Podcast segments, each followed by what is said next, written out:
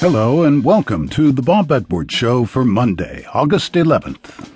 Paris in the mid-1920s. It's a cheap and attractive place to be for American expatriates and their dashing young European friends.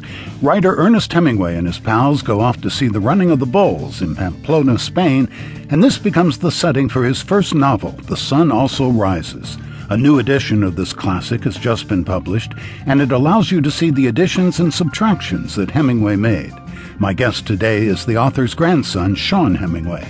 And later in the hour, music from the iconic bluegrass band The Seldom Scene and conversation with founding banjo player Ben Eldridge and guitarist and singer Dudley Connell.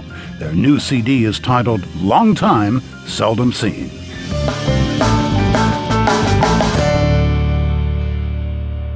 I had the feeling as in a nightmare of it all being something repeated, something I had been through, and that now I must go through again.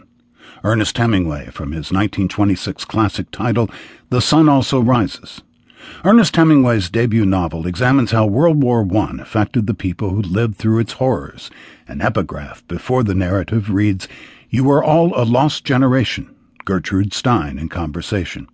Those words were spoken the better part of a century ago, but the American expatriates living in Paris after the war remain so fascinating to us that filmmakers, authors, and editors are continually re-examining the period. The Hemingway Library is doing its part to keep the moment alive, releasing a special edition of The Sun Also Rises, complete with a foreword by Patrick Hemingway, the author's last surviving son, and an introduction by Sean Hemingway, grandson of Ernest. Rarities like early drafts, deleted passages, and proposed alternate titles are also included in this edition. Your grandfather was just 26 years old when he started writing The Sun Also Rises. Until then, he was known for his stories and his journalism. What made him take the leap and go for a novel? I think it was something that he knew he had to do. To be a recognized writer, you really had to have a novel under your belt.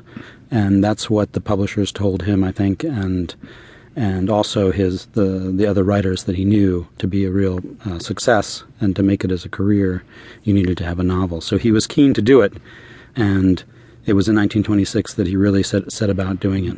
So he was under a lot of pressure from the beginning. Absolutely, and he had tried to write a novel before, one that had actually been lost in a train station in Lyon, in Paris. Sorry, the Garde de Lyon in Paris. Would it be hard to exaggerate the importance of World War I on his generation and on his own writing? I think it really had an incredible...